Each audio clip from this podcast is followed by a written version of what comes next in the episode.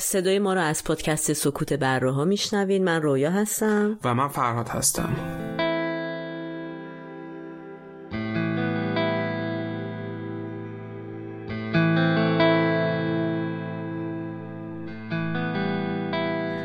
تاریخ پخش این اپیزود 15 آگست 2019 میلادیه که برابر میشه با 24 مرداد 1398 خورشیدی.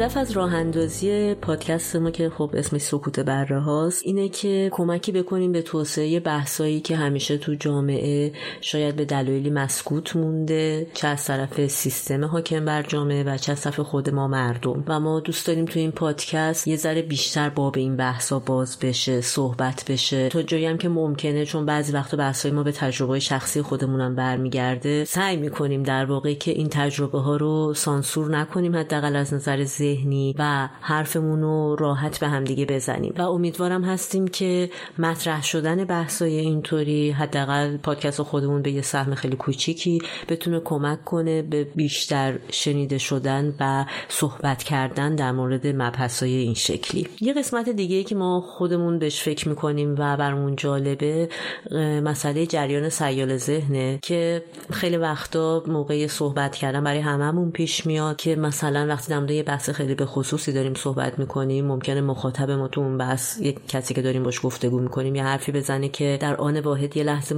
ذهن ما رو پرت کنه سر یه مسئله دیگه ای که نمیشه بگی کاملا بی ارتباط با اون بحثی که در حال جریانه. و در یه سری افکار و ایده های جدیدی رو ممکنه به روی ما باز کنه. ولی ما سعی می‌کنیم که در واقع اصولا تو اون بحثا اون در رو ببندیم و سعی کنیم متمرکز باشیم رو بحث اصلیمون. تو پادکست ما ما ترجیحمون اینه که نذاریم این اتفاق بیفته مگر اینکه بحث خیلی منحرف بشه. در ممکنه توی بحثی مثلا بعضی وقتا شما یه چیزایی رو بشنوین که با ادامه پیدا کردن اون بحث بفهمین چرا حالا ما رفتیم سر اون قضیه. چون سعی می‌کنیم به ذهنمون اجازه بدیم که خودش رو بیان کنه و ابراز کنه. یکی دیگه از اهداف پادکست سکوت بره اینه که به یه قضیه از زوایای مختلف نگاه بکنیم و یه اصل عدم قطعیت رو داریم. نمی‌تونیم به طور قاطع بگیم که یک نظر درسته و بقیه نظرها غلطه یا فقط یک جور میشه به یه قضیه نگاه کرد. به یه قضیه میشه از زوایای مختلف نگاه کرد نگاه های مختلف و داشت و نظرهای مختلف و رأی های مختلف رو در موردش داشتش. برای اینکه بتونیم از زوایای مختلف به یه قضیه نگاه بکنیم منابع مختلفی رو بررسی می‌کنیم کتاب های مقاله های مختلفی رو می‌خونیم. ولی در نهایت سوار اون اطلاعات میشیم و نظر شخصی خودمون رو هم ابراز می‌کنیم توی این زمینه. لیست مقاله هایی که مطالعه می‌کنیم و براتون تو توضیحات این پادکست هر که دارین گوش میدین می‌ذاریم که می‌تونین بهشون مراجعه بکنین پادکست سکوت بره ها به صورت ماهانه منتشر میشه که در میانه ماهای میلادی که تقریبا میشه 25 ماه شمسی پخش میشه و روی تمام اپلیکیشن های پادکستی قابل شنیدنه.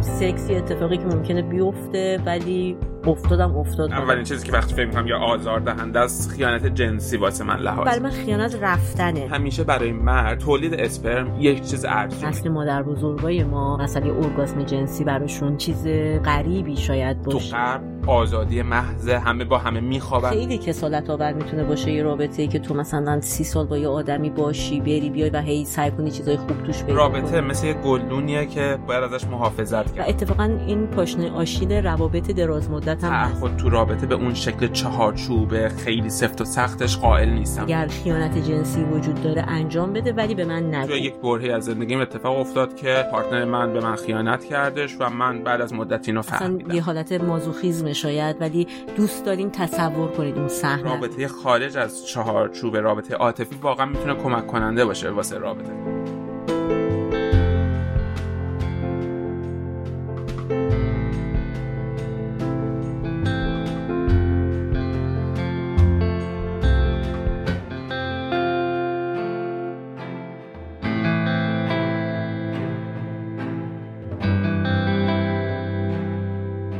عنوان این قسمت از پادکست سکوت بره ها خیانت یا جنایت در روابط مدرنه. ما در واقع این عنوان انتخاب کردیم تا به سراغ یه بحثی بریم که فکر می‌کنیم هم جذابه هم می‌تونه ناراحت کننده باشه هم احساسیه و بسیار هم رایج این روزا. خب همونطوری هم که محتوا و اسم بحث نشون میده برای بچه ها مناسب نیست. در نتیجه اگر بچه دور برتونه لطف کنید و از هدفون استفاده کنید وگرنه بذارینش برای یه وقت دیگه. می‌خوایم در مورد مسئله خیانت و به خصوص خیانت در روابط زناشویی صحبت کنیم و البته روابط زناشویی رو همینجا الان یه توضیح بدیم که فقط منظورمون روابطی که به صورت رسمی ثبت شده و تعهد قانونی توش وجود داره نیست بلکه یا حتی روابط زن و شوهر منظورمون نیست روابط هم جنس دقیقا. هر رابطه احساسی که بین دو تا انسان ممکنه به وجود بیاد. ولی خب به تب شاید بیشتر آمار و دیتایی که ما تونستیم جمع آوری کنیم مربوط به زوجای زن و شوهریه. به هر حال موضوع بحثمون در مورد مسئله خیانت این دفعه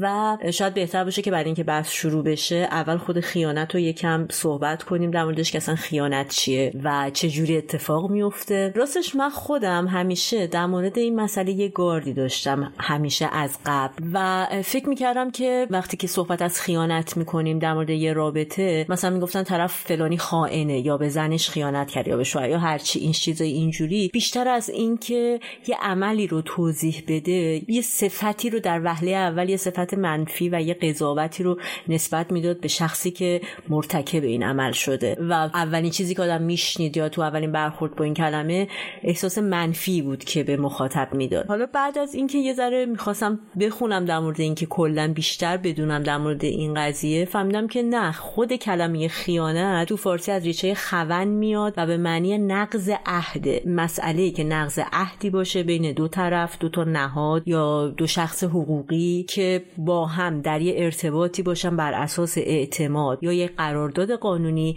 و یکی به صورت پنهانی اون قرارداد رو نقض کنه.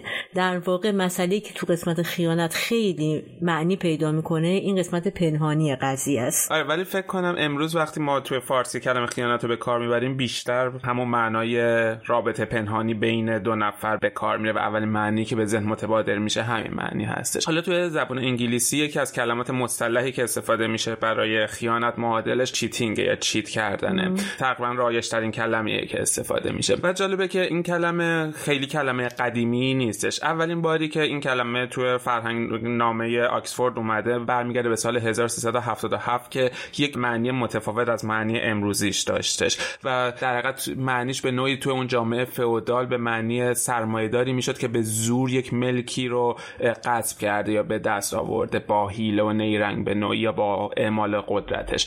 و هیچ معنی دیگه به جز این نداشتش. اولین نشونه هایی که توی ادبیات وارد شده به معنای امروزی استفاده از کلمه چیت توی روابط عاطفی برمیگرده به سال 1934 که یواش یواش تو ادبیات وارد شد و بعد از اون توی شعرهای پاپ وارد شدش و استفاده شد و به مرور زمان رایج شدش. و جالبه که فقط به معنای خیانت توی روابط زناشویی به کار نمیره. توی جاهای دیگه هم به کار میره. مثلا چیت کرد تقلب کردن تو امتحان واسش کلمه چیت استفاده میشه توی رابطه عاطفی استفاده میشه توی تقلب یا تخلف مالیاتی استفاده میشه دوباره کلمه چیت استفاده میشه و حتی توی شکستن رژیم باز آره. همین کلمه استفاده میشه. آره حالا یه چیزی که جالبه ت... یه سری تحقیقات شده در مورد تقلب به طور کلی نه. خیانت. در مورد انسان و میلی که به تقلب کردن یا خلاف روال عمومی کاری انجام دادن داره یه سری آزمایش انجام شده. مثلا اومدن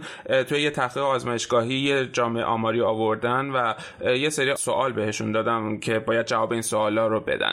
و در کنار این یه دکمه گذاشتن که اون داوطلبین می‌تونستن با فشار دادن اون دکمه جواب سوال رو قبل از جواب دادن ببینن جواب درست رو ببینن و بعد جواب انتخاب کنن. و بهشون گفتن که این دکمه هستش می‌تونیم فشارش بدیم ولی نباید فشارش بدیم. ازشون خواستن که فشارش ندن بهشون توضیح دادن کار کرده این دکمه چیه و خواستن که فشار ندن و محل آزمون رو ترک کردن و دیدن که 68 درصد از آدمایی که مورد آزمایش قرار گرفتن اون دکمه رو فشار دادن و جواب سوالا رو قبل از جواب دادن دیدن و دقیقا یه جور یک میلی به انجام اون تقلب داشتن بدون اینکه هیچ نفعی واسه یعنی هیچ تشویق و تنبیه نه. در تو این آزمایش نبوده. حالا یه آزمایش دیگه انجام دادن که یه سری پازل به افرادی که مورد آزمایش قرار می گرفتن دادن و ازشون خواستن که این رو حل کنن و بر اساس جوابهای درست بهشون یک مقداری پول می‌دادن. و در کنار این یک نفر مسئول بود که بشینه و پازلایی که اینا درست حل می‌کنن و دقیقا تیک بزنه و دقیقا داور این مسابقه بوده واسه اونا. که این داور یک بازیگر بوده در برای اون افراد آزمایش دهنده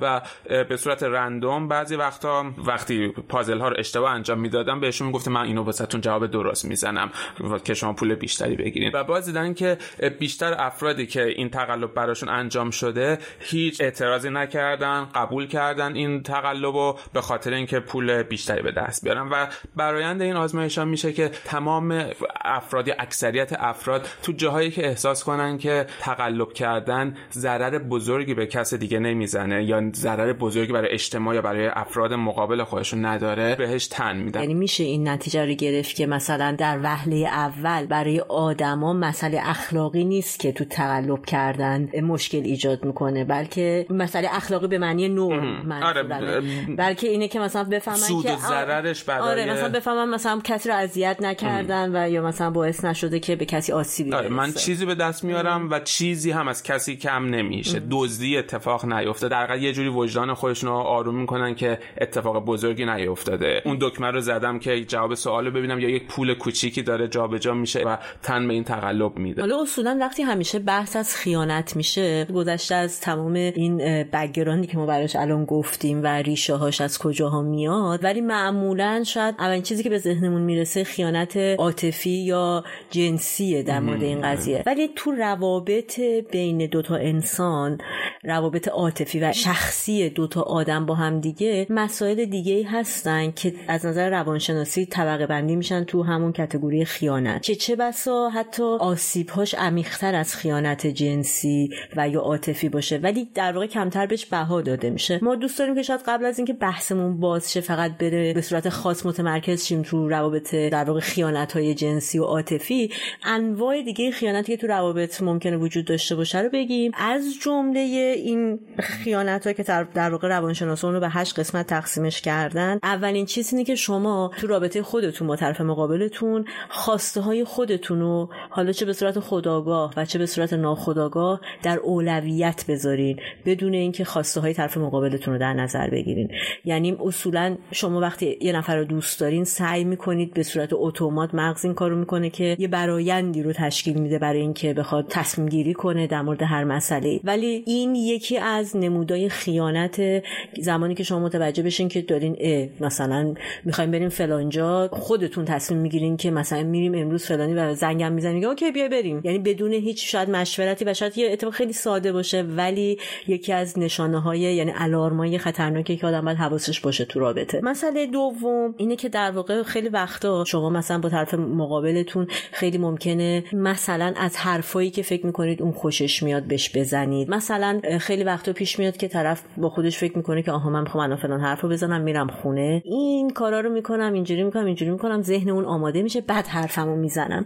یک جور عدم رو راستی داره این مسئله تو رابطه اون طرف با آدم مقابلش که این باز خودش یه نمونه ای می‌تونه باشه از ورود همچین مسائلی که حالا ما اینجا اسمشو گذاشتن خیانت. یه قسمت سومی داره که خب ما بیشتر بعدم بهش می‌پردازیم که همون خیانت احساسیه و بعد مثلا یه جای دیگه این تقسیم بندی رو کردن که میگن که اگه مثلا شما توی بحثی باشین که فکر می‌کنید که دارن پشت سر آدمی که شما دوستش دارین یا باش در رابطه هستین حرفی زده میشه و ممکنه اگر عکس عملی نشون بدین ضرر و زیان شما باشه و شما سکوت کنید اونجا بدونید که شما خیانت کردین در واقع به طرف مقابلتون. چون نفع و سود و زیان شخصیتون رو ترجیح دادین به اینکه واقعیتی رو بیان کنید. و قسمت بعدیش که یکم در واقع شخصی تر میشه مربوط به دروغ گفتنه که حتی دروغای کوچیک و ساده خود اینا تو از نظر روانی می‌تونه به مرور زمان رابطه رو سست کنه و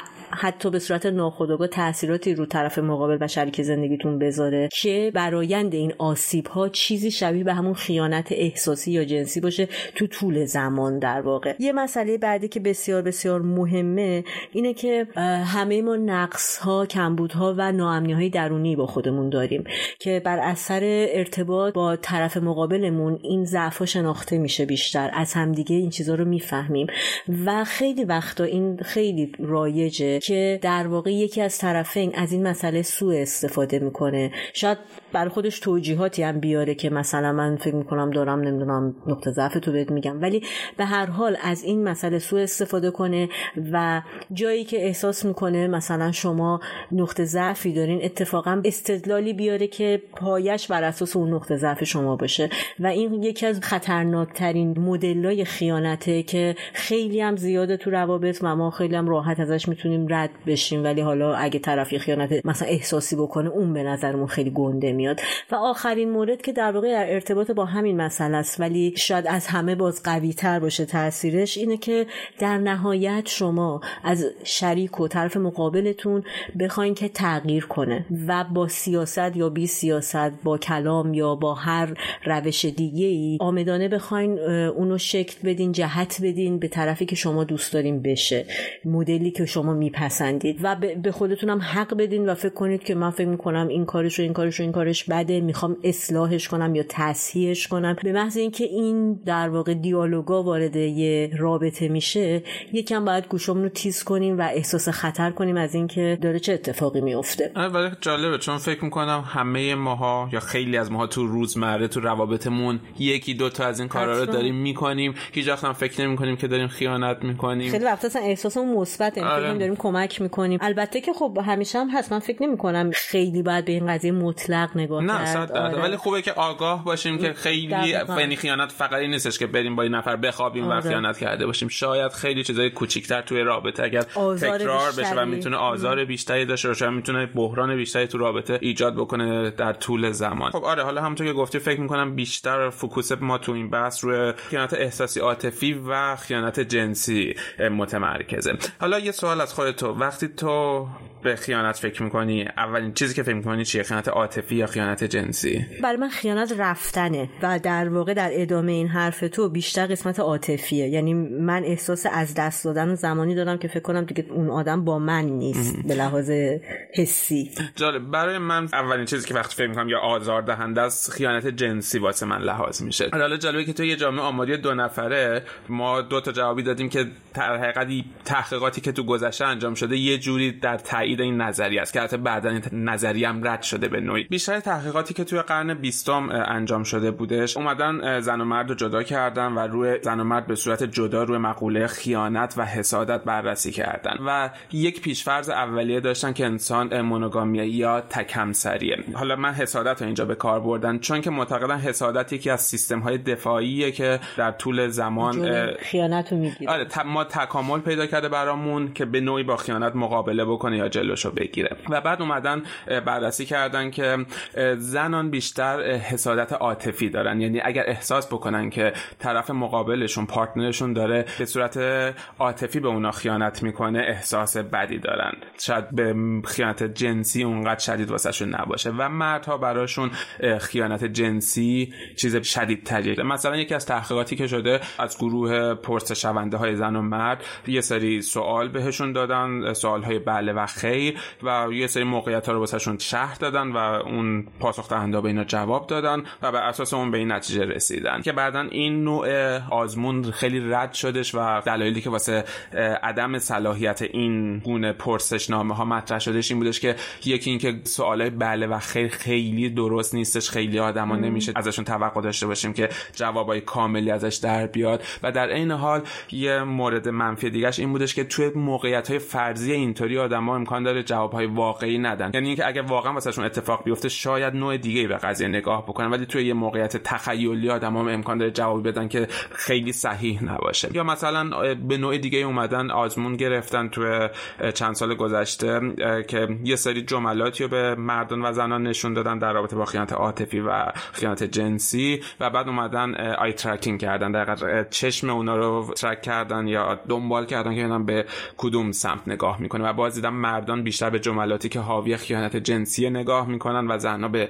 جملاتی که حاوی خیانت احساسیه. حالا دلایلی که برای این تفاوت نوع نگاه زن و مرد به مقوله خیانت مطرح شده اینه که میگن از گذشته تا به امروز کلا هر گونه حیوانی انسانی و گیاهی هدف اصلی که تو زندگیش داره روی غریزش تولید نسل خودشه و گسترش نسل خودشه. و تو این روند بخوایم از میمون ها نگاه بکنیم تا اجداد شکارچی ما تا عصر حاضر تو این روند همیشه برای مرد یا برای جنس نر در حقیقت تولید اسپرم یک چیز ارزونه یک چیزیه که هزینه زیادی واسش نداره. نه انرژی غذایی زیادی ازش می‌گیره نه زمان زیادی ازش می‌گیره. و بنابراین جنس نر همیشه هدفش اینه که جنس ماده بیشتری رو پیدا بکنه اسپرم خودش رو پخش بکنه تولید مثل بیشتری بکنه بدون اینکه نگاه بکنه به کیفیت رابطه یا به کیفیت خروجی که از اون اسپرم خودش در حقیقت داره به دست میادش. و در مقابل جنس ماده به خاطر دوران بارداری که داره بعد از اون شرایط سختی که توی وضع هم داره بعد از اون دوران شیردهی که داره و با توی جوامع سنتی یا توی در حقیقت نگاه از گذشته تا به امروزی که از وظیفه نگهداری از بچه با مادره دوران بیشتری رو باید برای تکامل اون خروجی خودش صرف بکنه و انرژی بیشتری بذاره. روی همین حساب جنس ماده میگرده بهترین اسپرم رو پیدا بکنه. تا بتونه یه دونه خروجی داشته باشه مثلا توی بازه یک ساله یا دو ساله ولی بهترین خروجی رو داشته باشه. و از اون ور زنان ماهانه فقط یه تخمک آزاد می‌کنن که قابلیت بارداری داره. ولی دوباره توی اسپرم جنس نر تعداد اکثریت یا تعداد بیشتری از اسپرم ها قابلیت بارداری دارن. یعنی هر جوری نگاه بکنیم تفاوتی که بین این دو جنس هستش از نظر فیزیولوژی این نمودو داره. و بعد از اون دوباره در طی اعصار جنس ماده تو دوران بارداری شیردهی و بعد از اون احتیاج به حمایت جنس نر داره. جنس نر باید براش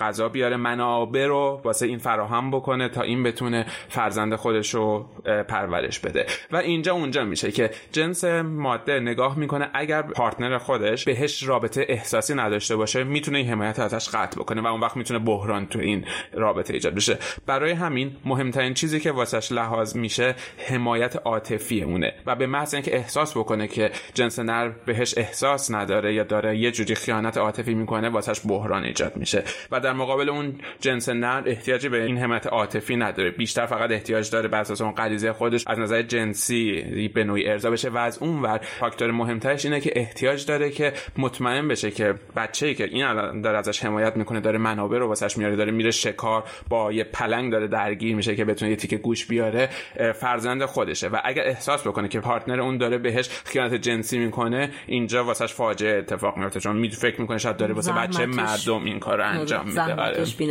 ولی حالا این نظریه که هستش و گفتیم این نظریه بر اساس فرضیه تک همسری بودن یا مونوگامی بودن نوع بشر اتفاق میافته. تو اپیزود 6 که در مورد پون حرف می‌زدیم یه ذره در مورد این حرف زدیم که مثلا تحقیقاتی کردن روی میمون ها و دیدن که میمون ها پولیگامیان یا چند همسریان به خاطر اینکه مثلا تو هم جنس نر هم جنس ماده به خصوص جنس ماده سعی می‌کنه که خیلی خلاص اگر بخوام بگم با تعداد نران بیشتری بخوابه اسپرم بیشتری جذب کنه که بتونه بهترین اسپرم رو بگیره تا بچه خودش رو به دنیا بیاره و از اون بتونه حمایت افراد بیشتری تو قبیله خودش داشته باشه واسه بچه خودش. و این بعدا تو نوع بشر هم ثابت شده که به نوعی دوباره تو اجداد شکارچی ما این اتفاق میافتاد تو قبیله ها این شرایط بوده. و تا سالها دانشمندان مثلا روی بررسیایی که روی پرنده ها می‌کردن تمام مدت احساس می‌کردن که پرنده ها حالت مونوگامی دارن و تحقیقاتشون بر اساس این بودش. و بعدش وقتی تو دهه 80 میلادی 1980 ژن ها و دی ان ای رو کشف کردن و تونستن بررسیش بکنن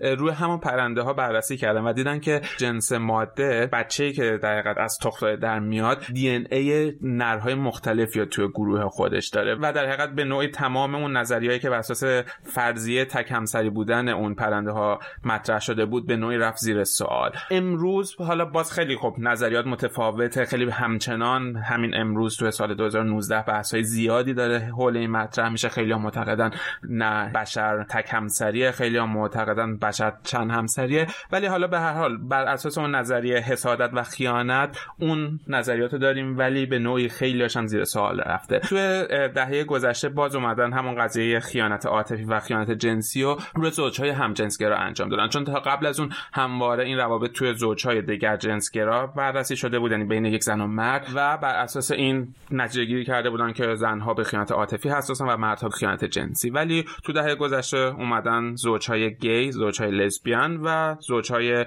دیگر جنسگرا رو بررسی کردن. نتیجه این تحقیقات جدیدتر این بودش که همچنان توی مردان دیگر جنسگرا مردانی که تمایل جنسی به زنان دارن همچنان خیانت جنسی واسهشون تابو بزرگتریه. ولی توی بقیه گروه ها توی زوجهای همجنسگرای مرد توی زوجهای همجنسگرای زن و توی زنان دیگر جنسگرا خیانت عاطفی براشون تابو بزرگتر یا بحران بزرگتری کماکان اون قضیه هنوز صدق می‌کنه تا حدودی. آره تا حدودی آره در حقیقت همچنان اون هستش. ولی خب من مثلا خودم تو چون این بحث رو با سوال از من شروع کردی حالا تو هم مثلا عنوان یه نماینده از جامعه مردا که این بخوای اینطوری نگاه کنی واقعا چرا به خیانت جنسی حساس داری چون مثلا من فکر می‌کنم که خیانت جنسی نه اینکه چیز عادی یا مثلا بستگی البته به قرارداد طرفین با هم دیگه داره ولی در کل مثلا فکر می‌کنم چیزی که منجر به تموم شدن یه رابطه میشه چه برای یه نمی‌خوام لزوما بگم مرد یا زن منظورم حالا هر کسی که اینطوری فکر می‌کنه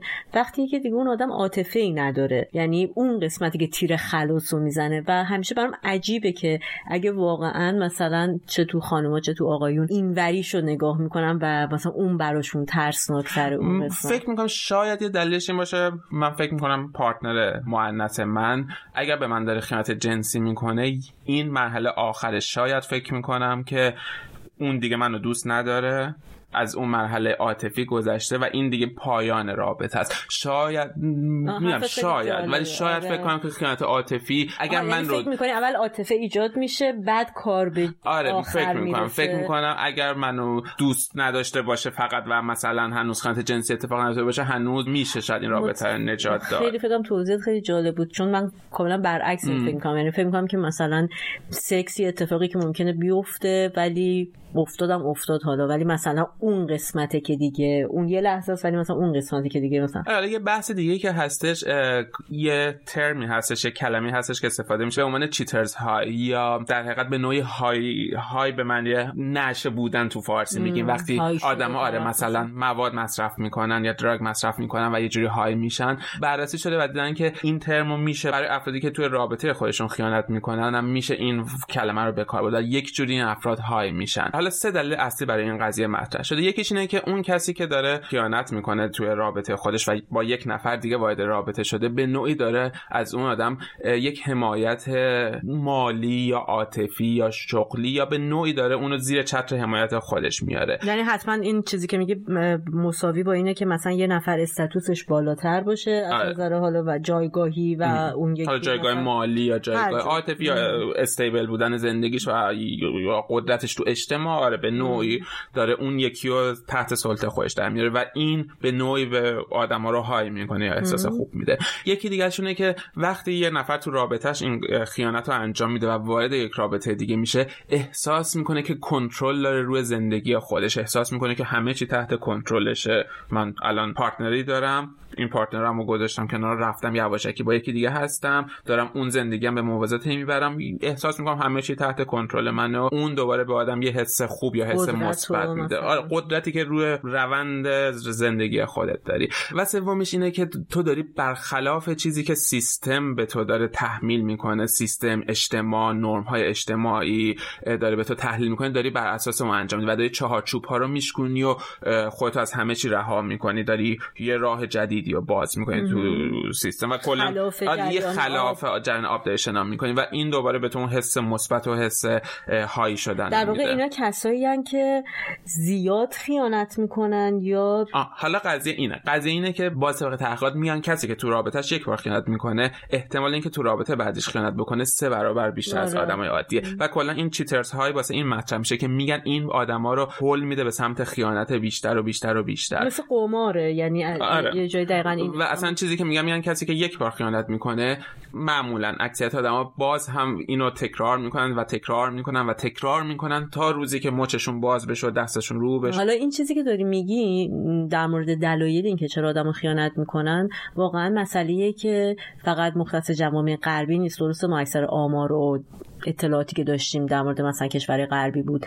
ولی متاسفانه تو کشورهای در حال توسعه مثل ایران هنوز دیتایی وجود نداره و این قضیه خیلی سربسته و مخفیه چون بازم متاسفانه اجازه تحقیق زیادی در این مورد داده نمیشه. و هر حال چیز رادستی نیست که بتونه آدم قشنگ باش برخورد کنه و بتونه دیتای جمع آوری کنه. بر اثر حداقل صحبتهایی که با دوستا شاید هممون به یه نحوی این مسئله رو شنیدیم که می‌دونیم آمار خیانت تو ایران رفته بالا تو این سالهای اخیر. به آمار که مراجعه می‌کنیم در مورد این مسئله می‌بینیم که در دهه 80 و 70 خورشیدی بیشترین دلایل جدایی و طلاق تو ایران مسائلی مثل مواد مخدر اعتیاد و بیشتر خب از آقایون مبتلا بودن به بیماری های روانی و چیزایی از این دست که ارتباط داره با مسائل خیلی پررنگ اجتماعی و یا مسائل مالی. دلایل طلاق رو ایجاد کردن تو اجتماع.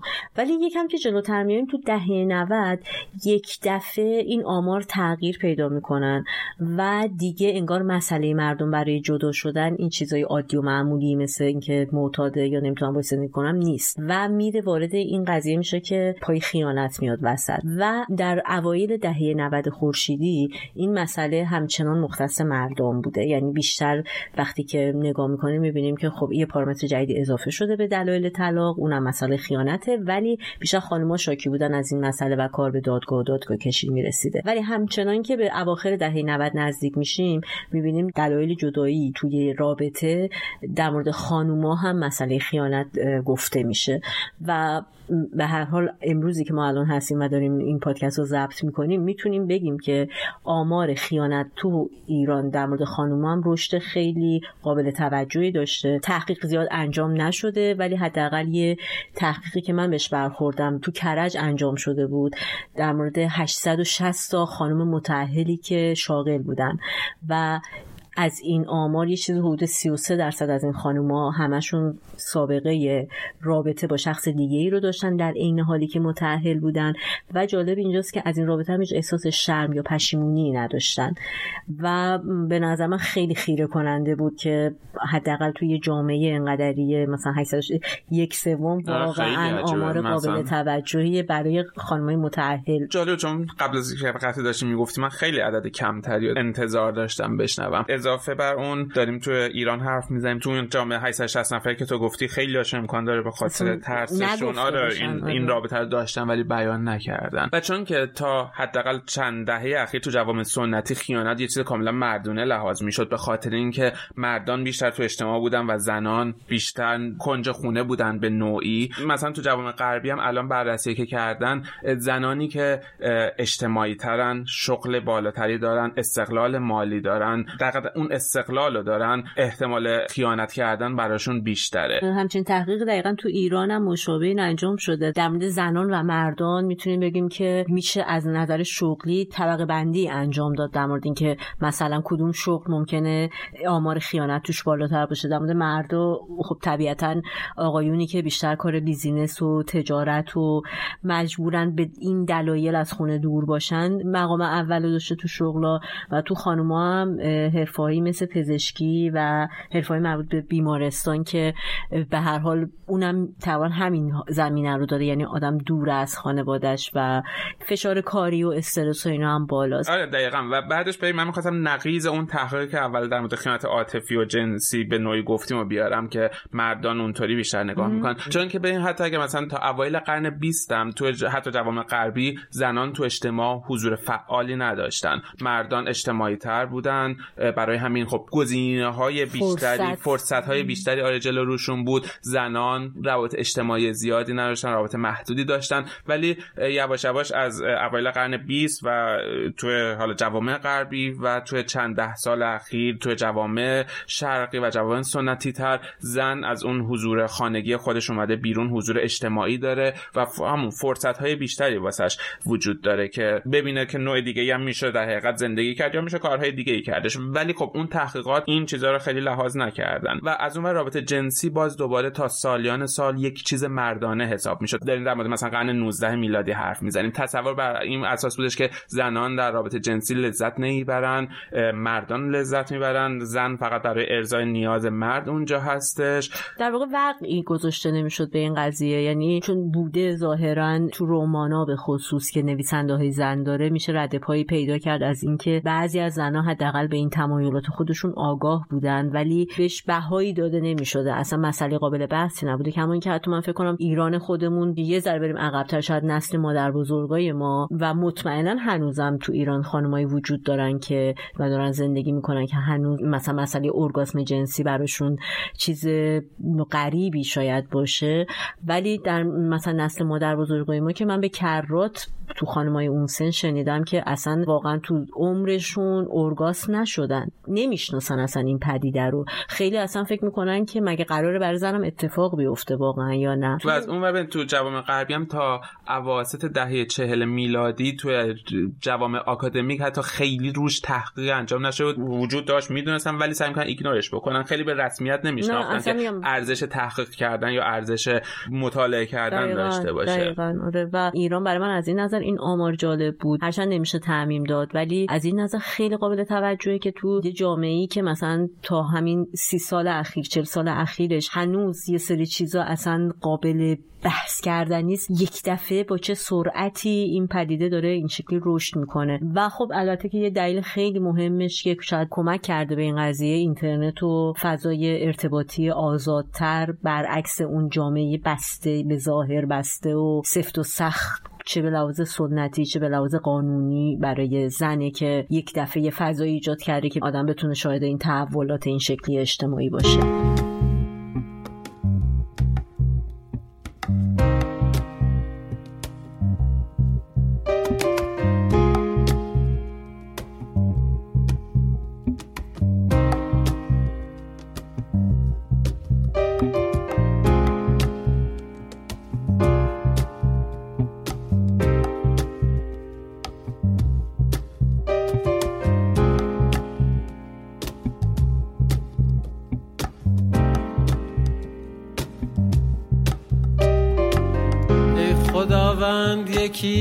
جفاکارش ده.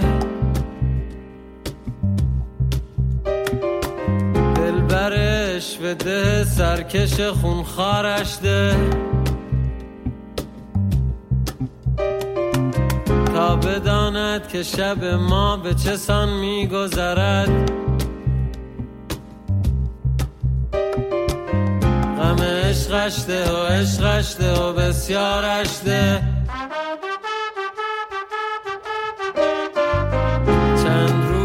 جهت تجربه بیمارش کن. با طبیبی دقلی پیش سر و کارش ده.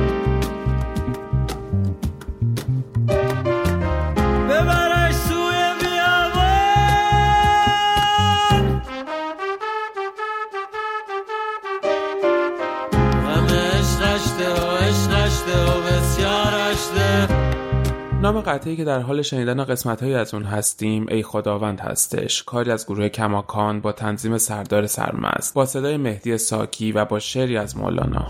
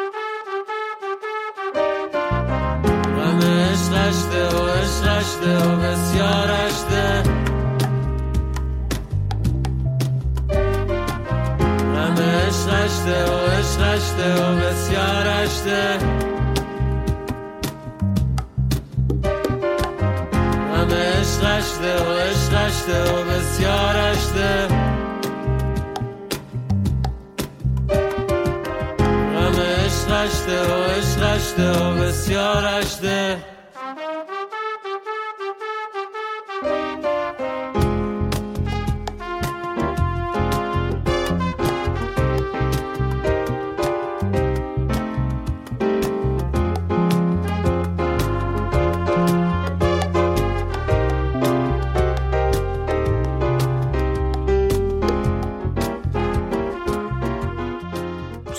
خب البته خیلی پیش میاد. فارغ از این بحثی که قبلا با هم کردیم اینه که واقعا چرا آدمو خیانت می‌کنن تو رابطه هاشون؟ دچار چه کمبودایی میشن؟ چه اتفاقاتی ممکنه براشون بیفته؟ چه تو رابطه خودشون چه در رابطه با طرف مقابلشون؟ میشه از نظر اجتماعی نگاه کرد از نظر روانی نگاه کرد از نظر بلوغ فکری آدم از نظر نوع رابطه آدم نگاه کرد. حتی می‌تونه به جامعه مدرن و سنتی نگاه کنید این خیلی دلایل متنوعی می‌تونه داشته باشه. حالا یه چیز جالبی که هستش ژن خیانته که تو سال 2008 ژن خیانت رو کشف کردن که اسمش هستش RS 334 آدما می‌تونن یک یا دو عدد از این ژن رو داشته باشن و هر چیزی آدما تعداد بیشتری از این ژن رو داشته باشن بحران های عاطفی بیشتری تو زندگیشون دارن و احتمال خیانت کردن تو رابطه براشون بیشتر یعنی آدمایی که دو عدد از این ژن رو دارن کلا روابط عاطفی ناپایدارتری دارن تعداد طلاقهای بیشتری دارن و روابط عاطفی خوبی ندارن و آدمایی که هیچ عدد از این ژن رو ندارن روابط بهتری. بعدش حالا یه نظریه دیگه که هستش میگن که دوباره در روند تکامل به خاطر زایمانی که بعد انجام بشه دهان رحم یا لگن زنان کوچیکتر شده سر جنین کوچیکتر شده و برای همین جمجمه انسان کوچیکتره. از اونور حیوونا وقتی به دنیا میان توی چند روز اول زندگیشون تقریبا رشد کاملی دارن. از نظر حرکتی از نظر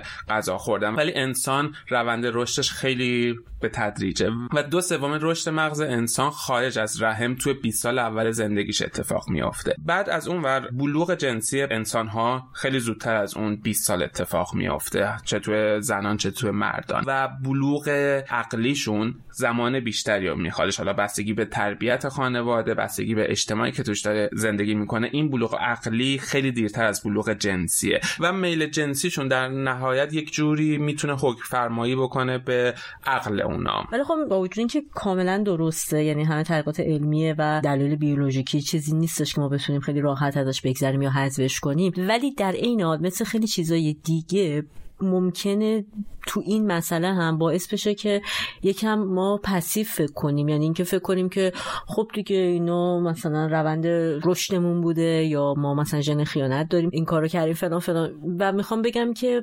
دلایل دیگه علاوه بر این مسائل بیولوژیک می‌تونه وجود داشته باشه که فارغ از این بحثا ما فکر کنیم تو زندگی عادی خودمون روزمره خودمون واقعا آدمایی که دیدیم که این کار ازشون سر می‌زنه یا تجربیات شخصی خودمون چه دلایلی می‌تونه ما رو سوق بده به اینکه این عمل ازمون سر بزنه. چه کمبودهایی یا احتمالا زیاد بودایی نمی‌دونم میشه برای هر کسی متفاوت باشه. خب من اگر بخوام در مورد جامعه ایران که شناخت بیشتری روش دارم تو اون جامعه بزرگ شدم بگم به عنوان یک پسری که تو اون جامعه بزرگ شدم می‌تونم بگم که نسل ماها ما دهه 50 60 و شاید 70 تا 18 سالگی تو محیط های جدا دختر پسر جدا از هم رو بزرگ شدیم رشد کردیم. 18 سالگی سطح کنکور جلوی رومون بودش. تقریبا می‌تونم بگم حالا اکثریت تا اون موقع خیلی تجربه رابطه جنسی احتمالا نداشتیم. چیزی که شاید خیلی تو جوامع عادی از 13 14 سالگی آره. شروع بشه. و حتی بدتر از اون شاید تجربه رابطه عاطفی هم نداشتیم. ام. و همچنین اضافه بر اون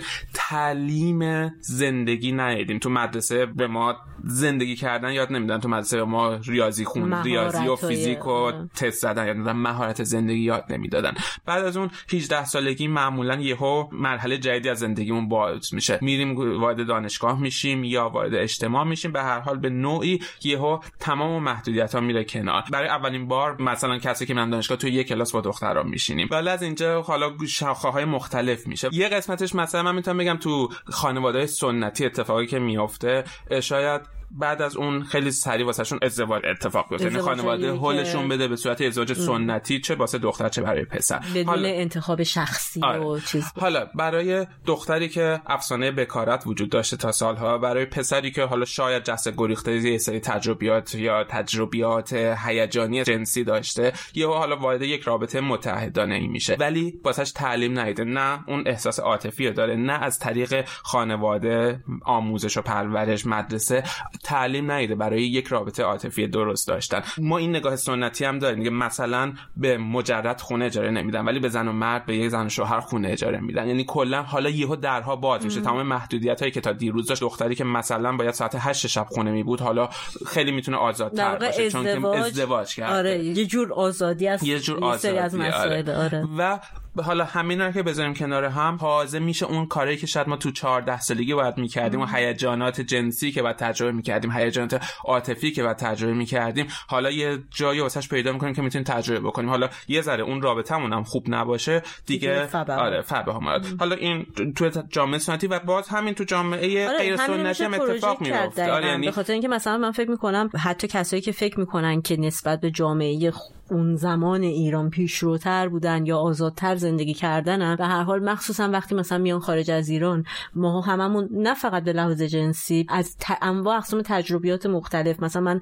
خودم وقتی که از ایران خارج شدم اولین چیزی که خیلی توجهمو جلب کرد این بود که چقدر راحت با یه پسر یا یه دختر 20 ساله می‌تونم اینجا ارتباط بگیرم. از نظر فکری. تنها دلیلش این بود که بچه های 20 25 ساله اینجا فوق العاده تجربه زندگیشون یعنی به اندازه مثلا من 30 35 ساله است. ریاضی و فیزیکشون و شیمیشون خیلی خیلی ضعیف داره آره. شاید 5 و ضرب 5 نتونم بکنم ولی تجربه زندگیشون و تو احساس می‌کردی با یه آدم بالغی در صورتی که من زمانی که 20 سالم بود تو ایران واسه خودم هپلی هپویی مثلا گیج می‌زدم. و اینو خیلی کمتر می‌بینی توی بچه‌هایی که شاید روند رشد طبیعی رو طی کرده باشن. اینه که حتی به نظرم بین نسلی که خودشون رو شاید باستر یا پیشروتر می‌دیدن هم همچنان می‌تونن زمانایی توی موارد مختلف اصلا باشه که افسوس گذشته که انجام نشده رو بخورن در واقع. یه چیزیه که باز من می‌تونم فکر بکنم اینه که ما ایرونی ها یه جور همیشه یک نگاه به غربی هم داریم و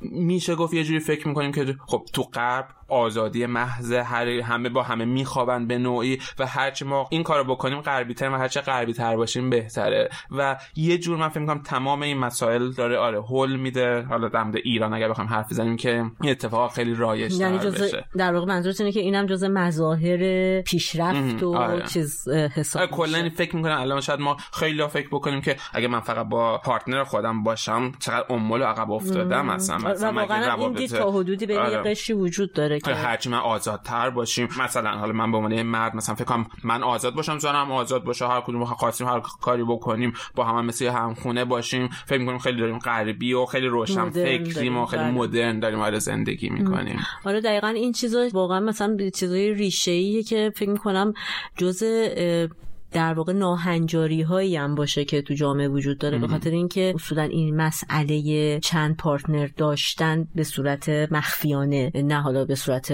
در واقع open relationship یا چیزی که قرار داده بین خود آدم و با همه یه معضل حساب میشه تو جوامع غربی. حالا چه از نظر اخلاقی بخوای نگاه کنی. در واقع یعنی تو داری همون کمی cheating ی که خودت به کار بردی. ولی تو ایران ظاهرا داره خیلی روشن فکرانه و جنبه تلقی مدرن ازش می‌کنن. به هر حال حالا جدا از مسئله کانتکس و فرهنگ و اجتماعی که توش هستیم این واقعیت توی خارج از ایران و تو جوامع مدرن و پیشرفته هم وجود داره و یکی از دلایلی که بخوایم بگیم که شاید به صورت شخصی هستن بر هر کسی چرا این اتفاق ممکنه بیفته اینه که اصولا میگم وقتی یکی از طرفین توی رابطه احساس می‌کنه که از طرف مثلا از یه نفر دیگه خوشش اومده معمولا از اون آدم خوشش نیومده در واقع. یعنی بعد از یک دوره ای که احتمالا اون آدم رو به روانشناس مراجعه کردن یا مسئلهشون مطرح شده یه همچین نتیجه گیری میشه کرد که شما از اون شخص خوشتون نیومده از تصویری که از اون شخص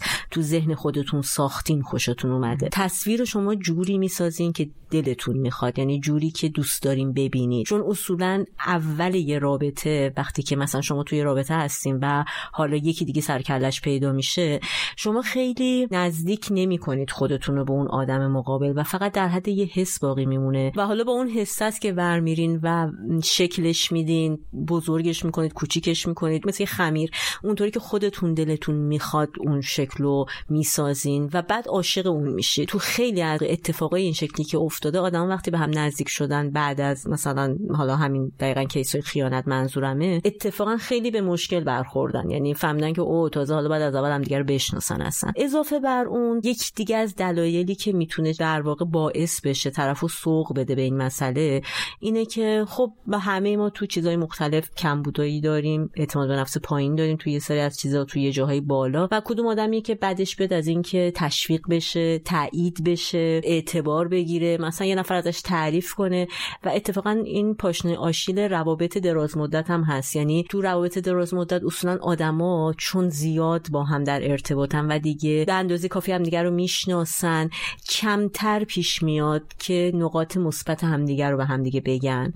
و اصل موضوع که خب آره تو که اینطوری بودی من از, از همین خوشم اومده بود مثلا. ولی دیگه این مسئله مطرح نمیشه و اتفاقا بیشتر میرن سراغ نقطه ضعف های همدیگه که این ممکنه برای طرف مقابل یه دلزدگی ایجاد کنه و چون اون تشویق و تایید و کمتر می‌گیره حالا یکی بیاد اون وسط احساس کنه یه توجهی داره یه نگاهی داره و مثلا یه نگاه مثبتی به شخصیت تو داره می‌تونه باعث بشه که حالا آدم مثلا بره تو اون فکر او او مثلا به من توجه داره یا مثلا فکری که حالا در واقع زمینه شروع مسئله خیانت باشه. و البته سومیش که یه ذره فکر کنم تو خوشت میاد چون بیولوژیکیه یه جورایی وقتی که ما با یه همچین مسئله مثلا هیجان زده میشیم یا یک اتفاق احساسی مثل همین مثلا شروع روابط خیانت آمیز یا مثلا عاشق یکی میشه از اینکه خوشت میاد یه سری اختلالات واقعا بیولوژیکی تو مغزمون اتفاق میفته مثلا آدرنالینمون میره بالا یا مثلا دوپامین هورمون دوپامین ترشحش بیشتر و بیشتر میشه. که همه اینا خیلی چیزای خوب و خوشایندی هم برای بدن. یعنی سطح شادی و شوریدگی و لذت بردنمون از زندگی رو می‌بره بالا.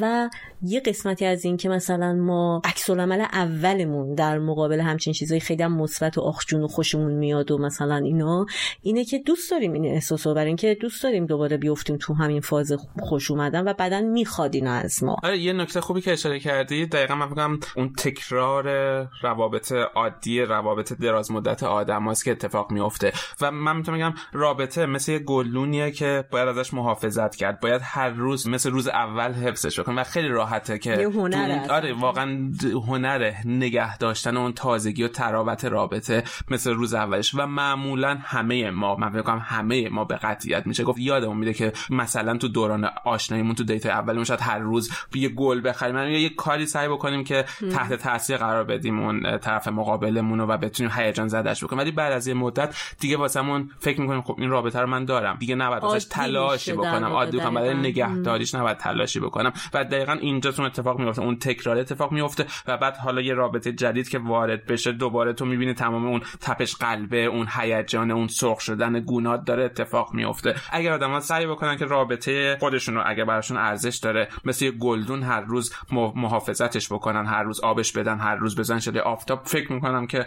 می‌تونه همچنان هیجان داشته باشه مثل روز اول اون تراوت خودش رو حفظ بکنه. آره یه ذره الان که داشتیم حرف می‌زدیم فکر کردم چقدر اخلاقی داریم الان صحبت می‌کنیم. آقای حسینی اخلاق خانواده است که هم دیگه توجه کنیم ولی واقعیت اینه که همه خیانت هم اینجوری نیست. خیلی وقتا اصلا به نظرم خیلی کسالت آور می‌تونه باشه یه رابطه ای که تو مثلا سی سال با یه آدمی باشی بری بیای و هی سعی کنی چیزای خوب توش پیدا کنی. نمی‌دونم مثبتاشو بگی. اصلا واقعا شاید یه نیاز باشه یه سوپاپ باشه یه حفره باشه توی رابطه که بعضی وقتا آدم احتیاج داره به تنفس به بیرون زدن و دوباره برگشتن. من شخصا نظر شخصیمه. این که فکر می‌کنم هیچ ایرادی نداره آدم توی رابطه دائمی باشه یعنی توی رابطه لانگ تر بعضی وقتا پیش میاد آدم از کسی خوشش میاد. اگر بر اساس قراردادهای دو نفر باشه که تو اون رابطه هستن می‌تونه مطرح بشه می‌تونه در صحبت بشه. شاید خیلی وقتا این مسئله اصلا پیش برنده باشه توی رابطه ای خب آره من باید موافقم ولی دقیقا چیزی که هم اول گفتی از ریشه کلمه خیانت وقتی که تو داری یک کاری رو مخفیانه انجام میدی. اگه مخفیانه نباشه دیگه نمی‌تونی اسم خیانت اصلا روش بذاریم. البته که همه اینو خیلی به قراردادهای احساسی و عاطفی بین اون دوتا آدمی که تو رابطه اصلی قرار دارن هست. قرارداد اینجا خیلی مهمه که توی رابطه تو قرارداد بذاری که چه اتفاقی می‌خواد بیفته. یه چیزی که فکر کنم همیشه با کلمه رابطه میادش کلمه تعهده. آدما تعهد میدن به هم که توی یه رابطه بمونن. وقتی این تعهد خیلی حالت قید و بند داشته باشه خیلی بند زیاد باشه. آره چیز باشه به آدمی حس اسارت میده و آدمی که اسیر باشه اتوماتیک دلش می‌خواد که حسارا رو بشکونه و از اون قید و بند خلاص بشه. من خودم به شخصه می‌تونم بگم به تعهد تو رابطه به اون شکل چهارچوبه خیلی سفت و سختش قائل نیستم. فکر می‌کنم که تعهد باید به صورت زمینی با رابطه بیادش. آدم می‌تونه متحد باشه و تو یه بازه زمانی آدم می‌تونه تعهد نداشته باشه. می‌تونه احساس کنه که می‌خواد تعهد نداشته باشه. خیلی وقتا رابطه خارج از چهارچوب رابطه عاطفی واقعا می‌تونه کمک کننده باشه واسه رابطه. خیلی وقتا می‌تونه رابطه که داره به بنبست می‌خوره رو نجاتش بده یا می‌تونه اون حس اسیر بودن رو از آدما بگیره. یه اتفاقی تجربه باشه. آره ببین یه چیزی که تو گفتیم و من خیلی وقتا اینو تجربه کردم. وقتی توی رابطه بودم یه نفر دیگر رو خارج از رابطه می‌دیدم و احساس می‌کردم که چقدر جذاب اون آدم. به همون دلیلی که تو دقیقا گفتی از دور چقدر جذابه چقدر فوق العاده است. من دارم تو این رابطه حروم میشم. من اصلا این رابطه رو که خیلی هم مثلا رابطه مهمی بود ولی اون موقع احساس می‌کردم اون آدم خیلی واسه من جذابتر و بهتره. با پارتنرم صحبت می‌کردم می‌گفتم که من این رابطه رو می‌خوام تمومش بکنیم اینجا. نمی‌خوام این رابطه رو ادامه بدم. ببین نمی‌رفتم خیانت بکنم نمی‌رفتم قایمکی چیز بکنم. نزدیک اون شخص می‌شدم و همیشه این اتفاق میافتاد که وقتی نزدیک می‌شدم می‌دیدم که آواز دهل شنیدن از دور خوش. از بعد شروع می‌کردم مقایسه کردم من می‌دیدم که نه این چیزی که من از دور میدم چقدر جذاب بودش. ولی برمیگشتم تو رابطه خودم و همیشه این برگشته خیلی رابطه بهتر بود. آره با انرژی بهتری اتفاق میافتاد. خب البته بعدم بگم که از این کار خودم دفاع نمی‌کنم. یعنی به نوعی نشأت گرفته از عدم بلوغ فکری یا عدم بلوغ احساسی من بودش. یعنی آدمی که به اون بلوغ رسیده باشه اون پایداری رو تو احساسات خودش و تو انتخاب خودش داشته باشه دیگه به این راحتی یه سرابو که ببینه فکر نمی‌کنه که دارم حروم میشم. دقیقا. یعنی من فکر می‌کنم حالا جدا از این حرفای اخلاقی و این بحثا واقعا اینکه ما به خودمون اجازه تجربه کردن بدیم. به خصوص ماهایی که حالا مثلا همونطور که گفتیم با اون شرایط تو ایران بودیم یه ذره احساسات خودمون رو چون وقت تا وقتی که یه چیزی رو نه کنی تو ذهنت و ازش دوری کنی اون قوی تر میشه تو یعنی آره. تو هم مدام خب اوکی من اخلاقیات من علامت ولی واقعا یکم اجازه بدیم به افکارمون که بیان جلو باشون روبرو بشیم و خیلی عالیه که اگر بتونیم با طرف مقابلمون صحبت کنیم در مورد این قضیه. واقعا مثل یه بحث بهش نگاه کنیم. و جنبه خودمون رو تو این مسائل بریم بالاتر. و همونطور که تو گفتیم مثل یه تجربه به شدم نگاه کنه و ببینه چی کار می‌تونه بکنه. حالا ما همه اینا رو داریم از زاویه یه آدمی میگیم که می‌خواد بره این کارو بکنه. صد درصد که فکر می‌کنم برای طرف مقابلی که تو اون رابطه هست و حالا قراره که مورد یه عمل خارج از چارچوب رابطه و قرارداد خودشون از طرف مقابلش ببینه. شاید چیز جذابی نباشه خیلی و سخت باشه شنیدن و صحبت کردن در موردش. ولی من خودم شخصا جز آدماییم که خیلی طرفدار فضای بازم. یعنی این فکر می‌کنم که هر چقدر آدما بازتر به معنی اینکه تمام افکار درونی خودتو تو رابطت با طرف مقابلت شیر کنی و به اشتراک بذاری هم خودت سالم تری و همون رابطه رابطه سالم تریه آره صحبت کردن خیلی چیز مهمیه. شاید دقیقا گفتید بازم دردناک باشه واسه اون طرف مقابل. ولی معمولا آدما فکر می‌کنن که اگر من برم خیانت بکنم پارتنر من که قرار نیست بفهمه. واسه همین صدمه هم بهش نمی‌خوره. اتفاقی هم واسش نمیافته. پس بهتره من بهش نگم و برم مخفیانه این کارو بکنم. آره شاید هیچ وقت نفهمه و به هیچ صدمه نخوره. ولی فکر بکنیم تو اون مواقعی که می‌فهمه که احتمال خیلی زیادم داره که خیلی وقت وقتی این هی تکرار بشه تکرار بشه یواش یواش آدم اعتماد به نفسش بیشتر میشه بی تر میشه و احتمال اینکه یه روز دستش رو بشه خیلی بیشتره. اون موقع چه صدمه به اون پارتنر آدم می‌خوره؟ چه اتفاقی واسه اون میفته؟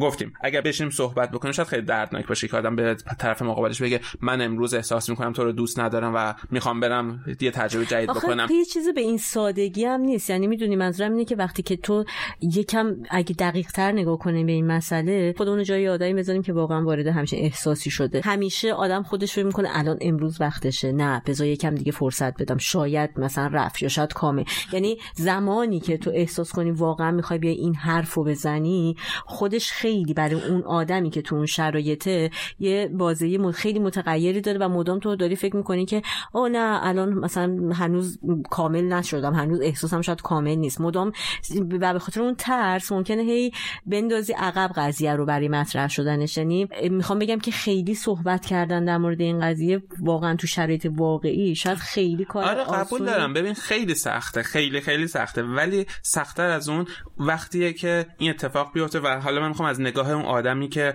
قربانی این شرایطه یعنی یک نفر یک پارتنر وارد یک رابطه دیگه شده و حالا اون کسی که روحش هم شاید خبردار نبوده یا سیگنال هایی گرفته ولی حالا سعی کرده ایگنور بکنه و حالا به هر حال به نوعی امروز همه چی اوریان شده و مشخص شده که چه اتفاقی افتاده. صدمه ای که از نظر روحی روانی و عاطفی به اون طرف مقابل می‌خوره چنان مهیب چنان سخته که واقعا جبرانش شاید غیر ممکن باشه یا خیلی خیلی طول بکشه. من می‌خوام تجربه شخصی خودم توی این موقعیت بگم. برای من توی یک برهه از زندگیم اتفاق افتاد که پارتنر من به من خیانت کردش و من بعد از مدت اینو فهمیدم. بعد از اون ما نشستیم در قضیه صحبت کردیم. ولی مشکل رو حل نکردیم. ترجیح دادیم که یعنی من نتونستم فراموشش کنم. ترجیح دادیم رابطه رو قطع کنیم ولی اتفاقی بعد از اون افتاد از فردای اون روز واسه من شروع شد. یک چاه عمیقی بود که روز به روز من تو این سقوط می‌کردم و مهیبتر و مهیبتر می‌شد. تو شرایط مختلف فکر می‌کردم به اون لحظه ای که مثلا اون عمل جنسی بین اون دو نفر اتفاق افتاده بود.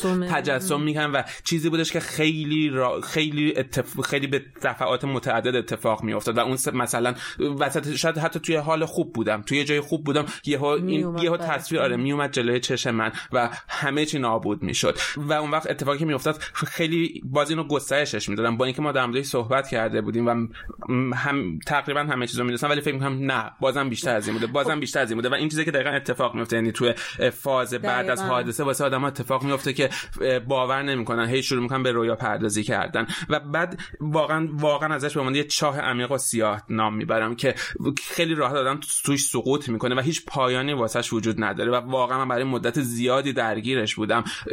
و چیزی که واقعا شاید بدون کمک خارجی هم نشه حلش کرد. یعنی من مجبورشم به روانشناس مراجعه بکنم صحبت بکنم تا بتونم بعد واقعا مدت مدیدی که بالغ بر یک سال طول کشه تا من بتونم از اون فکر فکر آزاردهنده بیام بیرون. کاملا قابل درکه یعنی شرایطی که داری توضیح میدی. ولی واقعا برای تو فرقی می‌کرد. اگر که خودش به تو می‌گفت فکر می‌کنی تو اصل قضیه تغییر ایجاد چون اصولا تحقیقات نشون داده که این حجم ناراحتی چند برابر میشه. وقتی که شما به نوعی آگاه بشین فارغ از اینکه خود اون آدم بیاد مستقیم بهتون این مسئله رو بگه. ببین دقیقا به این واسه من اتفاقی افتاد سیگنال هایی رو می‌گرفتم ولی ایگنورش می‌کردم تا روزی که یهو بی پرده خودم فهمیدم و کشفش کردم. فکر می‌کنم نه خیلی حداقل شاید می‌تونستم راحت تر ببخشمش. چون میگم ما بعدی صحبت کردیم ولی من نتونستم ببخشمش و نتونستم رابطه ادامه بدم. شاید اون باعث شده که بتونم رابطه ادامه بدم ولی خب، نه فکر می‌کنم آره آره آره فکر می‌کنم خب به هر یعنی همیشه میگم خیلی مهمه که تو تو هر هر چیزی نه فقط تو این قضیه. تو چیز خودت بفهم یا یه نفر بیاد به تو بگه که فلان کار فلان اتفاق افتاده. خیلی فکر کنم حسی که واسه آدم هست فرق می‌کنه. یعنی چون وقتی اون آدم بیاد بگه اولش حس ندامت هم باهاش هستش. ولی وقتی تو مچه یکی رو بگیری اون داشته کار خودش می‌کنه. یعنی یه چیزی که باز آدم فکر می‌کنه اگر من مچشو نمی‌گرفتم پس احتمالا این قضیه ادامه پیدا می‌کنه و یه مسئله دیگه که هست اینه که تو تحقیقات اینو نشون داده که وقتی که آدما غافلگیر میشن با این قضیه. یعنی یه دفعه خودشون کشف می‌کنن اون حجم از تخیلاتی که بعدا تو دوره آسیب پذیریشون در مورد مثلا اون اتفاق می‌کنن چون این یه چیز کاملا طبیعی که شما وقتی که مورد همچین قضیه قرار می‌گیرین اصلا یه حالت مازوخیزم شاید ولی دوست دارین تصور کنید اون صحنه رو و ببینید و ببینید و ببینید و دیتیل و جزئیات و همه چی رو. تو حالتی که شما مورد خیانت واقع شدین و بهتون مستقیم گفته نشده حجم این تخیلات تقریبا تحقیقات نشون داده که یه چیز حدود 25 برابر واقعیت موجوده. شما دوست دارید انگار اینو هی توسعه و گسترشت بدید. آره واقعا من بعد چیزی به نام هیولای مغز اینجا نام ببرم که دقیقا مثل یه هیولا مغز شروع می‌کنه این رو همینطور گسترش دادن شده. یه سری حسای دیگه که آدم میده اون کسی که مورد خیانت واقع شده حسای متناقضی داره. یه حس خشم داره به پارتنرش و به خودش. توی قسمت دیگه یه حس سرخوردگی یه حس کمبود اعتماد به نفس که پس حتی من خوب نبودم من لایق نبودم من مشکل داشتم یعنی تو فاز مختلف هی بین این آدم بله. چرخش می‌کنه یه موقعی اون طرف رو متهم می‌کنه یه موقعی خودش رو متهم می‌کنه و همینطور بین این حسای منفی متفاوت نه نیست. هیچ نیست آره. پایدار نیست آره. و این خیلی اذیت کننده است حالا اینکه بهترین روشی که میشه در مورد این قضیه صحبت کرد و حرف زد خیلی خیلی آدمی زیادی اومدن روی این کار کردن که آیا میشه یه روش یک پارچه و متحدی ارائه داد که مثلا ما اگر بخوایم بگیم از کجا شروع کنیم و واقعا این نتیجه رسیدن که نه تو هر رابطه ای و هر مدلی متفاوته. من مثلا نظر شخصی خودم در مورد این قضیه اینه که به هیچ وجه نمی‌تونم پنهان کاری رو توی این قضیه قبول کنم. یعنی تو روابط دیگه اینو شنیدم که مثلا طرفین به هم گفتن که اگر مثلا خیانت جنسی وجود داره انجام بده ولی به من نگو. و این با رضایت کامل بوده. من خودم شخصا احساس خوبی ندارم و مهمترین دلیلش برای من اینه که فکر می‌کنم که یه نفر به جای من تصمیم گرفته. یعنی یه نفر صلاح منو تو این دیده که من ندونم. در که اگه مسئله مربوط به منه منم که باید بشه اپروچ اینطوری داشته باشم. در مورد تو این موقعیت قرار گرفتن که حالا آیا اصلا ما باید بگیم بهترین زمان کیه که بگیم اگر همچه اتفاقی برامون افتاده و حالا چرا باید بگیم یا نگیم نگاه های آدم های مختلف متفاوته. بر اساس این مکاتب فکری موجود ما سه جور تقسیم بندی به صورت کلی داریم که می‌تونیم آدما رو تو این قفسه ها قرار بدیم که هر کدومشون ممکنه چه جور نگاهی داشته باشن به گفتن و اعتراف کردن به مسئله خیانتی که اتفاق افتاده. قسمت اول مربوط به آدمایی که طرفدار فلسفه فایده گرایی یا همون چیزی که تو انگلیسی ما بهش میگیم utilitarianism که این جور آدما نگاه می‌کنن به اینکه خب ماکسیموم شادی کی اتفاق میفته و در واقع اون مسئله است که به عملی که انجام میدن بها داده میشه. مثلا ما در مورد خیانت باید فکر کنیم که آیا اگر بگیم برای تمام آدمایی که شریک این قضیه یعنی مثلا منی که این کار رو انجام دادم دادم پارتنر زندگیم و آدمی که در واقع با من در ارتباط بوده احیانا بچم پدر مادرم و کل اون آدمایی که درگیر این قضیه هستن ماکسیموم شادی کی اتفاق میفته؟ آیا با گفتن من اتفاق میفته یا با نگفتن من؟ با همچین فلسفه فکری ما می‌بینیم که تو جامعه خیلی از آدم خب نمیگن. برای اینکه فکر می‌کنن که چرا بگیم خب شادی لحظه ای لحاظ میشه یا شادی توی بازه زمانی؟ بازه زمانی. چون اون آدمی که این تصمیم می‌گیره خیلی به این شادی به این معنی نگاه اون احتمالا اینطوری به خودش فکر می‌کنه که ممکنه زندگی ما از دست بدم بچم بی پدر میشه مثلا یا مثلا دلیل این شکلی. و این چیزی که شادی رو مینیمم می‌کنه. خب اینجور آدما طرفدار این فلسفه فایده گرایی هستن. نگاه دوم اخلاق وظیفه گراست یا چیزی که تو انگلیسی بهش میگن دیونتولوژی تو این نگاه آدمایی که مثلا تو این موقعیت اعتراف کردن فکر خودشون در اینکه آیا اینو باید گفت یا نگفت بیشتر ارزش رو به عمل میدن تا نتایجش. مثلا اینه که خیلی برعکس اون آدمای فایدهگرا خیلی به این قضیه نگاه نمی‌کنن که نتایج عملشون ممکنه چی باشه یا شریکشون چجوری ممکنه این مسئله رو باش برخورد کنه. بیشتر به این نگاه می‌کنن که آیا دارن عمل درستی انجام میدن یا نه کار درستی ازشون سر می‌زنه یا نه؟ و حالا کار درست رو چی تعریف می‌کنن؟ مثلا تو این موقعیت وقتی آدم قرار می‌گیره ذهن دنبال بهانه پیدا کردن برای اینکه خودتو کمتر تو موقعیت سخت قرار بدی و مثلا این مسئله رو نگی. تو همچین شرایطی این تو هستی که از خودت می‌پرسی که با نگاه و فلسفه فکری من دروغ گفتن چیز بدیه صد درصد. ولی واقعیت رو نگفتن و حقیقت رو نگفتن چیز بدی نیست. اینجور آدما اصولا ممکنه خودشون چیزی نگن کما اینکه ما خیلی می‌شناسیم آدمای اینطوری که تو رابطه دیگه ای هستن و مدارا می‌کنم. ولی اگر ازشون پرسیده بشم دیگه به قول معروف اونقدرم چیز نیستن که منکر کنن میگن آره بوده. ولی خودشون پیش قدم نمیشن که برن این مسئله رو توضیح بدن. اینا آدمای اخلاق وظیفه گران و دسته سوم آدمایی هستن که به یه نحوی میشه بهشون گفت آرمانگران. کلمه انگلیسیش هم در واقع پیرو ویرچو اتیک هستن.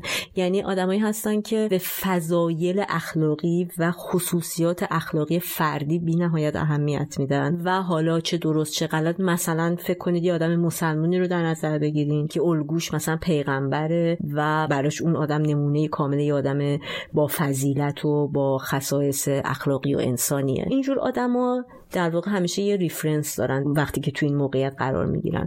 میرن نگاه می‌کنن به اینکه کدوم عمل پرفضیلت تره گفتن چه کاری بهتره و یه ذره شاید می‌تونیم توی طیف آدمایی که شاید بشه گفت به معنی واقعی البته مذهبی هستن این تیپ آدما رو پیدا کنیم. اینا برمیگردن به مذهبی حالا چه به لحاظ اسلامی یا هر دین و ایدولوژی منظورمه. اینا برمیگردن و نگاه می‌کنن ببینن که اون آدمایی که ایدال ذهنیشون هستن تو اینجور مواقع چه دستور عملی دارن برای عمل کردن. در حقیقت یه جور سلب مسئولیت از خودشون می‌کنن یه الگو قرار میدن چون اونطوری یکم انجام شاید شده. واژه سلب مسئولیت یکم بیرحمانه باشه چون مثلا ممکن اون الگوشون بگه بدو برو الان اعتراف کن.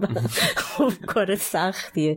ولی آره میشه به یه معنی هم اینطوری گفت. ولی چیزی که شاید بشه به عنوان یک پیشنهاد مطرحش کرد اینه که در نهایت آخرین قضیه اینه که واقعا اگر ما اینو مشکل می‌بینیم خودمون تو رابطه خودمون. چون خیلی وقتا این اتفاق میفته اون رابطه قبلی تموم میشه و آدم واقعا با هم یه زندگی جدیدی رو شروع می‌کنن. اتفاقا با همین خیانت های این مدلی. ولی اگر به غیر از اینه کیس ما و احساس خوبی نداریم خودمون مثل یک مشکل یا یه چیز پنهان شده درون خودمون داریم حملش می‌کنیم بهتره واقعا شاید آدم نگاه کنه به اینکه چه رابطه ای رو آدم می‌خواد توی زندگی چه چیزی رو دوست داره داشته باشه. و اگر اعتقاد و ایدئال ذهنی شما از رابطه رابطه بر اساس صداقت بر اساس اعتماد نزدیکه شاید واقعا خیلی بهتر باشه که بشینید و حرفتون رو بزنید و ریشه یابی کنید که چرا این مسئله وجود داره. خیلی سخته خیلی ترسناکه. فکر می‌کنم هم برای کسی که شنونده و مخاطب این قضیه است هم برای کسی که داره میگه. چون اون آدمی که داره به این قضیه اعتراف می‌کنه اصلا اولین ترسش از دست دادن اون آدم مقابله و در واقع داره استاتوس خودش رو یه جوری به پایین ترین حد ممکن داره در واقع یه اعترافی می‌کنه که ممکنه تا آخر عمرش مدام سرزنش بشه بابت این عمل. دلم می‌خواد از کلمه متاسفانه استفاده کنم البته بابت این سرزنش شدن چون واقعا فکر می‌کنم انقدر مسئله پررنگ نیست ولی برای ما آدم به هر حال هست ظاهرا. این کارو بکنیم و پیدا کنیم چیزایی که باعث شده تو اون رابطه یه همچین اتفاقی از ما سر بزنه و همچین عملی بیفته. یه ذره این برای هر دو طرف شاید خیلی خوب باشه که این نگاه subjective رو از خودشون بگیرن و به عنوان یه ابژه به این اتفاق نگاه کنن. واقعا بتونن ریشه یابیش کنن. فارغ از اینکه مقصر کیه چیه. و خیلی البته توصیه شده به لحاظ روانی که وقتی که شما به عنوان شخص دارین میرین اینو بگین به طرف مقابلتون از کلماتی مثل معذرت می‌خوام و اینجور چیزا استفاده نکنید و واقعا مسئولیت کارتون رو به عهده بگیرید. حتما دلایلی داره که کوتاهی های طرف مقابل شما کرده که باعث این اتفاق شده. ولی الان وقت گفتن اینا نیست. یعنی سعی کنید بدون اینکه چیزی رو نسبت بدین به طرف مقابلتون از سهم کاری که خودتون مرتکب شدین به فکت و واقعیتی که وجود داشته اشاره کنید. خیلی اوریان و سریع و فکر می‌کنم همیشه سعی کنین از کمک یک مشاور یا یه روانشناس هم کنار این استفاده بکنیم چون تو جامعه ما یه ذره تابوه پیش روانشناس رفتن. چه حالا قربانی این رابطه هستیم چه خودمون این عمل رو انجام دادیم و امروز می‌خوایم با پارتنرمون صحبت بکنیم چه صحبت کردیم و الان داریم دست و پا می‌زنیم که این رابطه رو ادامه بدیم یا نه. همیشه سعی کنیم که از کمک روانشناس استفاده بکنیم. یه شخص سوم عالم نه خال و عمو و دوست و دایه و فلان و اینا. که یک آدم آگاه که بتونه ما رو هدایت بکنه توی مسیر صحیح این رابطه. کمک می‌کنه که خیلی راحت تر این بحران که در نهایت یک بحران می‌تونه تو هر فازش یه بحران می‌تونه باشه خیلی راحت این بحران رو رد بکنیم.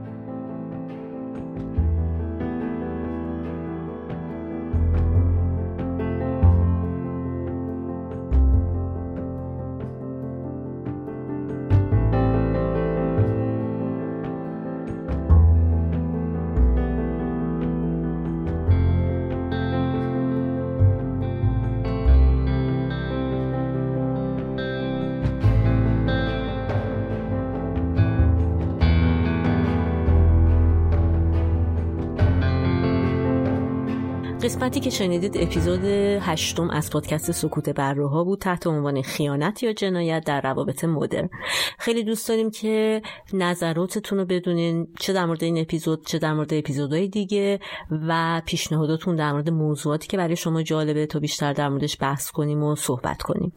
به ما می‌تونیم به آدرس سکوت بره پادکست at gmail.com ایمیل بدین یا ما رو توی تمام شبکه های اجتماعی مثل اینستاگرام توییتر یا تلگرام با سکوت ها پیدا بکنین. تمام شبکه اجتماعیمون هم توی توضیحات این پادکست براتون گذاشتیم. و خداحافظ. خداحافظ.